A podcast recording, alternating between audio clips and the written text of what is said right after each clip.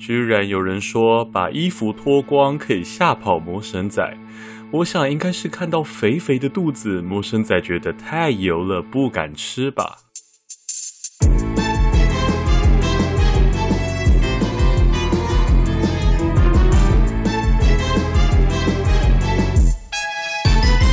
欢迎收听鬼岛电波，我是阿娇，今天一样是超自然震动，好兴奋的单元。那大家还记得吗？在第二季第九集《精灵真实存在》当中有提到，依靠人类的负面能量而产生的灵体呢，我们称之为恶魔或是恶灵；而非人类产生的负面灵体的集体意识呢，我们称之为魔神仔，又或是精怪。没有错，鬼岛电波今天就是要来详解魔神仔模型啊了啦。那在节目开始之前，我们一样来回复一下岛民的提问哦。有一位岛民提问说，神明能够和其他宇宙世界的神对话吗？答案是可以的哦，不过其实这个需要很多严苛的条件啦。大家还记得在第一季第十集，哇哦，神灵也能够 D I Y 中提过，神明需要依靠信仰值来维持它的存在与能量，因此啊，神通常都是有地区性的。在台湾几间比较大的信仰中心的神明，其实是能够与国外的神灵对谈的哦。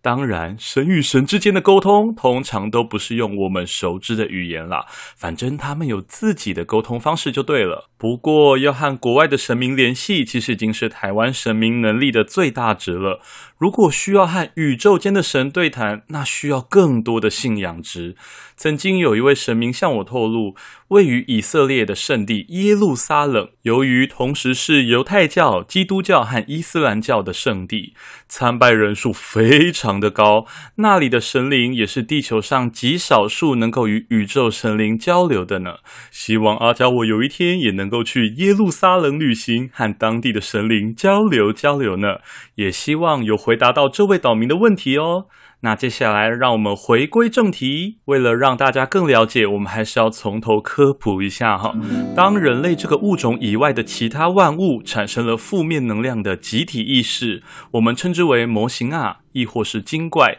最常见的产生方式哈，就是人类破坏了大自然的环境，而产生出对人类充满敌意的魔神仔。例如，人类开发了森林，迫害树木们的栖息，树木们的集体怨恨就很容易衍生出对人类有敌意的树木魔神仔。所以啊，魔神仔不是鬼，也不可能是人变的，他们是和精灵一样出没在大自然的环境中，而且啊，是拥有着自己的活动意识领地的哦。而古人常说的魑魅魍魉，事实上就是我们口中的魔神仔。其中魑魅两个字就是山林间的精怪，魍魉就是水中的精怪，所以魔神仔的历史可以说是非常的悠久呢。在台湾，类似魔神仔作祟的案例每隔一段时间就会发生，过程当中也有许多骇人听闻的雷同之处哈。无论是离奇的失踪，亦或是陷入了鬼打墙的状态，这些关于魔神仔的恐怖都市传说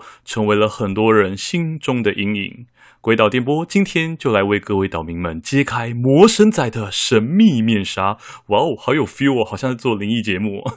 好啦，鬼岛电波应该本来就算是灵异节目哦。那说到灵异节目，其实台湾在一九九零年代起陆续推出了各种灵异节目，不晓得大家有没有看过，例如知名的《玫瑰之夜》、《黑色星期五》、《鬼影追追追》、鬼话连篇、神出鬼没等等。在那个网络还不发达、资讯流通缓慢的时代，这些灵异节目啊，也成为了不少人的童年阴影呢。而就在一九九八年的 G T V 电视台灵异节目《神出鬼没》中，公开播送了一段观众提供的 V 八 录影机的影片，不仅造成了当时社会的轰动，甚至在二零一五年被拍成电影哦，成为台湾知名的魔神仔都市传说。没有错，阿娇我所说的就是红衣小女孩。时间发生在一九九八年的三月一日，吕先生和几位家族的亲戚前往台中大坑的风洞石步道，他们打算来一个登山旅游。没想到两周之后，原本健健康康的吕先生的姐夫突然病倒了，送医后不幸病逝。沉浸在悲痛中的家族成员们处理完他的后事之后，打算观看之前去台中登山的录影画面，缅怀亲人。却发现了几个令人毛骨悚然的画面。首先，就在家族成员们开心地轮流对着镜头比耶的片段里，某些成员居然在画面中长出了鬼怪般的獠牙，而其中一人就是已经病逝的姐夫。第二，也就是最为惊悚的片段，在家族登山队伍的最后面，多了一名脸色铁青、双眼发黑的红衣小女孩。事后，亲戚们回想当时的登山情境，他们都对这位小女孩没有任何的印象，心中的恐惧不免与姐夫的病逝联想在了一起。于是吕先生将这卷录影带寄给了神出鬼没的制作单位，希望能够得到解答。起初制作单位本来以为是民众造假，毕竟与以往模糊的鬼影不同，画面中的红衣小女孩真实的吓人。制作单位也先进行了田野调查，前往了台中大坑。他们认为红衣小女孩或许只是附近的居民，而不是山中的鬼怪。没想到在当地的居民看过录影带之后，都纷纷表明这绝对不是当地人。甚至有一名当地的小男孩声称，某天在放学的时候，在校门口见过这个红衣小女孩，自己也不知道为什么就跟在这个小女孩的身后走了。走着走着，发现自己好像跟丢了，才惊觉自己怎么跑到山里面来，便赶紧跑回家中。制作单位调查完之后，节目如期的播出了，惊呆了台湾两千万人。制作单位也向广大的民众发出协寻的请求，而后陆续竟然有三位观众致电给制作单位，表示曾经在山中看过这位红衣小女孩。巧合的是，他们都在事后陆续生病或是发生了车祸。这就是红衣小女孩的恐怖传说。还记得当初节目播出的时候，阿娇我与家人们一起坐在客厅收看了这集的神出鬼没。小时候的我真的是被吓得不要不要的。就当我一脸惊恐的想问我爸和我爷爷是不是真的有红衣小女孩的时候，我爷爷居然笑了几声，然后说，红衣小女孩真是魔神仔之耻啊。当时我真的是一脸力血的攻三小。不过我相信大家听了以下的其他案例，应该就会懂为什么我爷爷会这么说了。接下来我们来听一下其他魔神仔的案例。一位来自新竹八十岁的老婆婆，阿水婆婆，她和邻居的朋友们跟着团来到花莲林田山的农场游玩。在结束当天的行程后，阿水婆婆却迟迟没有回到游览车上，人就这么失踪了。于是园方调阅了监视器，看到一个疑似阿水婆婆的身影，一个人离开了园区，往山里的方向走去。最神秘的是，原本行动缓慢的阿水婆婆居然走得又快又急，就像是有人扶着她走一样。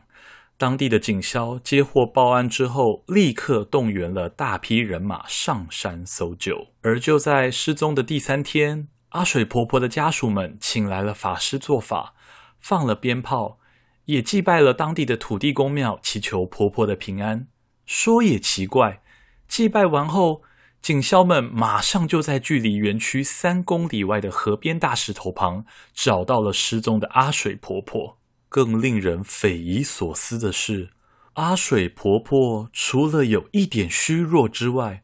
身体状况居然意外的好，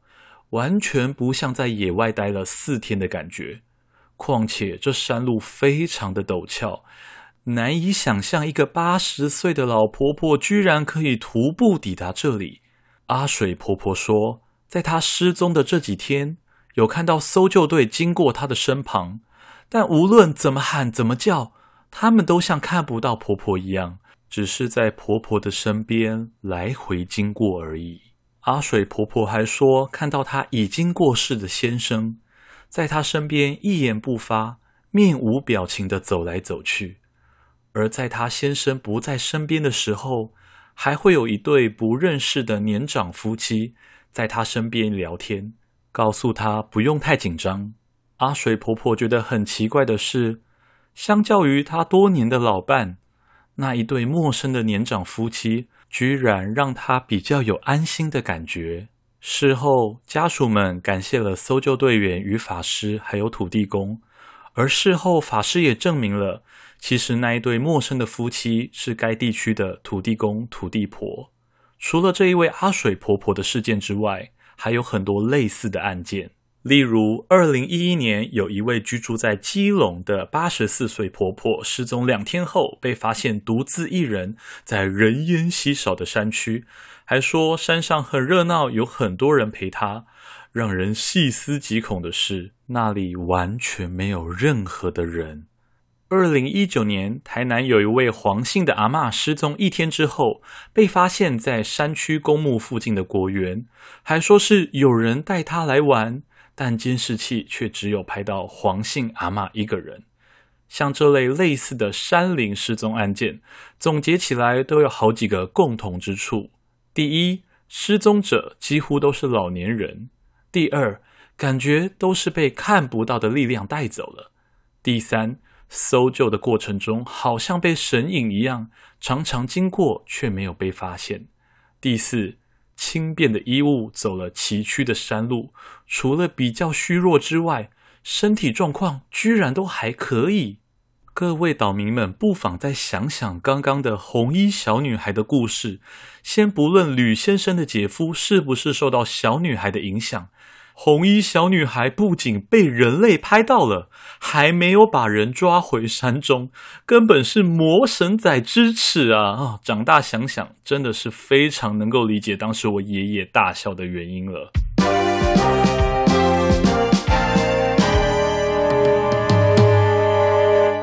OK， 阿娇，我先回来解释一下红衣小女孩当时那个影片中的几个疑点哈。那一段影片呢，我自己已经看了好几十遍了，我是相信这影片绝对没有作假的啦，但是内容还是有非常多值得讨论的地方哦。首先是那个长出獠牙的画面，认真看的话，我会认为那应该不是什么灵异片段，只是当时的摄影器材规格不够好，所以画面变成了那一副德性。不知道那个人有没有吃槟榔，因为看起来很像槟榔的残留的污垢在他嘴巴上面，也有可能是阿娇我见识浅薄了，但我自己是认为无论是恶魔鬼或者是魔神仔，应该都不会无聊到只去改变他牙齿的形状才对，所以我认为牙齿的部分应该是没有什么超自然的问题啦。然后就是红衣小女孩跟随队伍的那一段影片了，面色铁青和双眼发黑，脸部好像一个老婆婆一样，应该也是影像技术的问题。而那个拍摄品质差，光线又不足的地方，只要解析度不佳，你就会发现每一个经过前段山路的人都长得很像鬼。讲到现在，大家一定会有点惊呼吼，说靠，该不会影片中的红衣小女孩是一个活生生的人吧？其实阿娇我自己看到影片中的小女孩有影子的当下，也是比较偏向她是一个活生生的人，但是因为我自己也感觉到影片中有一些不对劲的地方，看得出有糅合出一些魔神仔的气息，所以呢，目前阿娇我自己的结论是，那个小女孩只有一半还是人，这是一个正在被魔神仔附身的小妹妹，意思就是有一个刚诞生不久的魔神仔正在透过附身这个行为在模仿这个小女孩的身形、走路姿势，并且观察登山者的行为，而拍摄的当下意外记录了这个宝贵的镜头画面。或许那个小女孩也只是她第一个圈养的食物，我想实际上那个小女孩的外形应该跟影像中的完全不一样，她只是找了一个身体在模仿人类而已，试着幻化出一种形象。至于那个小女孩最后去了哪里，有没有回到自己的家中，这就无从得知了。而吕先生的姐夫是不是被魔神仔影响而丧命的，阿娇我也无法下定论。想必听到这里，各位岛民们的脑袋里一定充满了很多魔神仔的问题吧，对不对？毕竟这个最知名的魔神仔红衣小女孩并不是一个标准的魔神仔的故事。那接下来鬼岛电波就来帮各位岛民们详细解说一下魔神仔的习性吧。魔神仔的生活。魔神仔出没的环境遍布全台哦，只要有自然资源的地方就有机会出现魔神仔，而他们也只会出没在自己的领地范围，实际上的范围有多大呢？其实阿加我也不清楚，但是应该都不会离开自己的森林太远了。而我也相信其他国家一定也有魔神仔，所以如果各位岛民们有听过哪些外国的都市传说，觉得内容好像有一点符合魔神仔的特征，也可以告诉我哦，说不定我可以做一个专题来和岛民们分享分享。由于魔神仔不是鬼，所以它完全不畏光，在白天也会出没。而魔神仔的寿命也和精灵差不多，最长能够活到一百五十年之久哦。虽然、哦、魔神仔的数量并不多，但就算是你收拾了一个魔神仔，还是有一堆魔神仔会继续诞生。毕竟啊，人类就是如此贪婪的生物啊，大家真的要好好的爱护大自然哦。魔神仔的外形其实和精灵有一点类似哦，它们的真实样貌最高其实不会超过一百六十公分，而且都是瘦小的人形灵体。那为什么是人形呢？刚刚有提到过，大部分产生魔神仔的原因都是对人类的恨意，因此他们大部分都是仿造人类的外观。起初呢，会有几次透过附身的方式去了解人的行为，包括身体的协调和意识的控制。过程中，他们会慢慢了解什么样的状态最令人恐惧，就像恐怖谷理论一样，看起来是人却又不是人，最容易产生产生不安的恐惧。能力比较强的魔神仔也会透过催眠的手法，把形象幻化成你熟悉的人，变成他们想让你看到的样子。那像红衣小女孩的形象就是她还在修炼中啦，所以蹦出了一个四不像，吓坏了大家才会那么的轰动。那有听过一些前辈说，魔神仔呢也会发出尖锐的金属声，就是她的叫声这样子，但因为阿娇我目前从来没有听听过，所以我是还蛮期待总有一天可以听听看的啦。那魔神仔吃什么呢？像是山林的魔神仔就是吃树木对于人类的恨意，因此只要有人类出没于山林之间，树木的恨意就会成为魔神仔的粮食。但是相较于人类来说，非人类的树木所拥有的精神能量真的非常的少，因此呢，会造成魔神仔会有吃不饱的状态。那他们就会开始对人类下手，因为人类的精神能量比较丰富哦。通常他们都会找落单的人。哇哦，像这种把敌人、哦、当作粮食，真的是非常聪明的想法。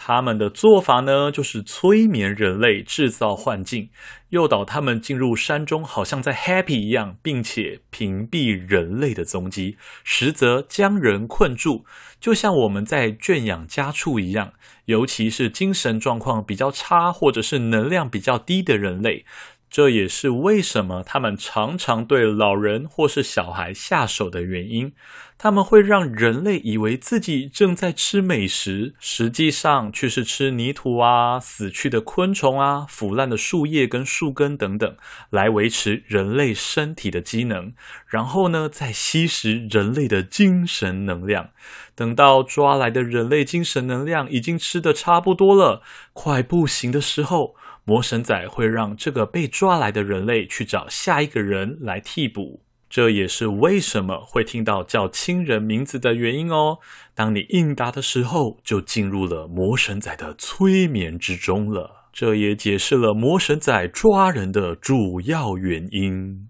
不过还是有一些些伪阳性的特例，因为有些人在过度饥饿、血糖过低，甚至是缺氧的时候也会出现幻觉，所以在野外遇难的时候，很容易会把自己看到的幻觉跟魔神仔这个传说做结合。然后像阿娇我曾经在养老机构的失智专区服务过，也有发现某些患有失智症的长辈会有记忆错乱的状况，可能就会有诶我记得我是熟人陪我来的幻觉啊、哦、而让人误以为是魔神仔作祟。所以要怎么判断这个失而复得的人是不是真的曾经被魔神仔抓走呢？哼哼，那就要靠我们这些能力者来判断咯。通常被魔神仔抓走的人都会留下一些痕迹，那那些痕迹呢，是和鬼或者是恶魔完全不一样的感觉，因此能力者会很好分辨他是不是真的被魔神仔抓走哦。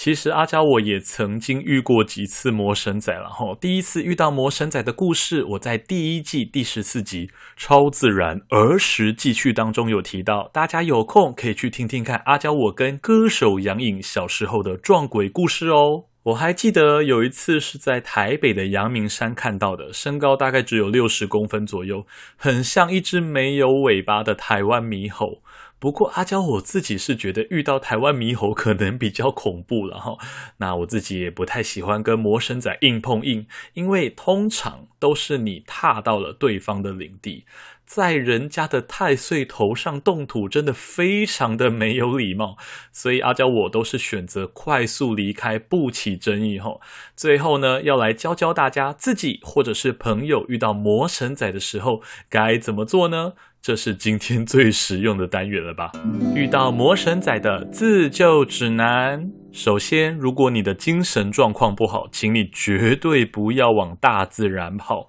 不然你很容易会成为他们的目标。第二，如果你自己遇到鬼打墙的状态，或者是迷路出不去的情况，甚至是有了被蛊惑的自觉，自救方法就是快点停下来，并且原路返回。身上如果有手机的话，请先试着联络朋友求救，试着讲出附近的路标或是周围的样貌，然后请你立刻大声的放出你闹钟的铃声，要持续不停的播放。如果没有带手机的话，你一定要想办法弄出最大的声音，无论是拿树枝或者是石头敲击，甚至是鼓掌大声唱歌都可以。这部分是为了让你保持清醒，而且魔神仔不喜欢巨大的声响。对了，这个时候跟遇到鬼完全不一样哦，你不可以想色色的事哦，不然你可能会被魅惑去山里面一个人打了野炮还没有被魔神仔吸光，你可能就已经先被榨干了哦，因为它会幻化成你现在最渴望的东西。嗯，怎么听起来有点本本的感觉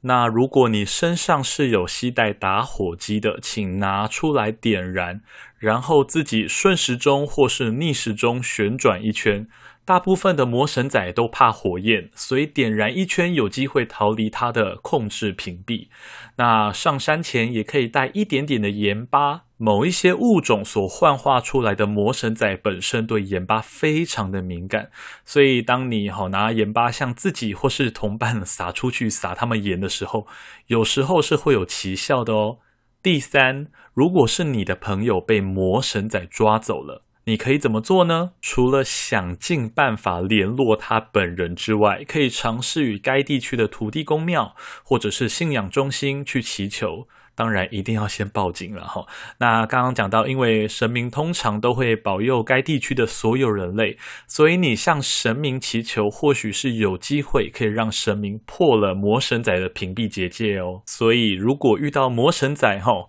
土地公绝对可以帮助你。民间最常使用的就是鞭炮或是其他会造成巨大声响的东西，那它的原理也和魔神仔讨厌吵杂的声音有关，或许能够把它们赶跑。那如果你要带铜管乐器上山那边吹吹吹，我也是不反对啦，但是听起来可能比较像是在出山那第四点就是要赶快找专业人士处理，真的啦，真的比较快啦哦。魔神仔也有一些衍生出来的小禁忌，例如山里不要叫别人的名字，会让魔神仔知道你的名字。但是大家不要误会，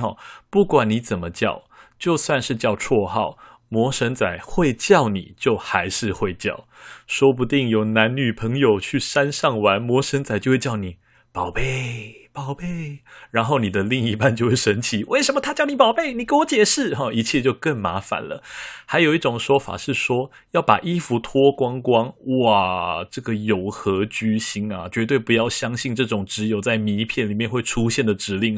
遇到魔神仔，脱光光是完全没有效的哦。所以像是电影《红衣小女孩》三部曲中，如果你是拿信号棒对战魔神仔，那真的是效果相当显著。那电影有他们的诠释，也有和虎爷啊其他的文化做结合。之后如果有机会，我会再把电影相关的文化习俗或是事件做一些解析与分析。而近年来很多目击者看到的红衣小女孩，说实在都不一定是魔神仔，有时候是所有人对于红衣小女孩的畏惧而产生的红衣小女孩的恶灵。因此无论她是魔神仔还是恶灵，大家都先跑好不好，先去求救最重要。我记得在《红衣小女孩》这部电影的第一集中，女主角和登山队在山上搜救的时候，登山队长说了一句话，他说每一棵树都有一颗灵魂，如果你砍了一棵不该砍的树，山就会抓走一个灵魂，把它种在山上。这句话完全巧妙地呼应了自然界对于人类的仇恨而诞生的魔神仔，还有魔神仔会抓人圈养囚禁在山上这件事。所有和红衣小女孩有关的影片，我会把连结放在下方的资讯栏，如果各位岛民胆子够大，想要理解一下也是可以看看的哦。不晓得今天这一集的节目这样子听下来，你是变得更了解魔神仔，还是觉得更怕魔神仔了呢？都可以告诉我哦。如果各位岛民喜欢这个节目，务必分享、订阅、按赞，各位 Apple 的听众五星好评，拜托，让更多人成为鬼岛的子民。大家拜拜。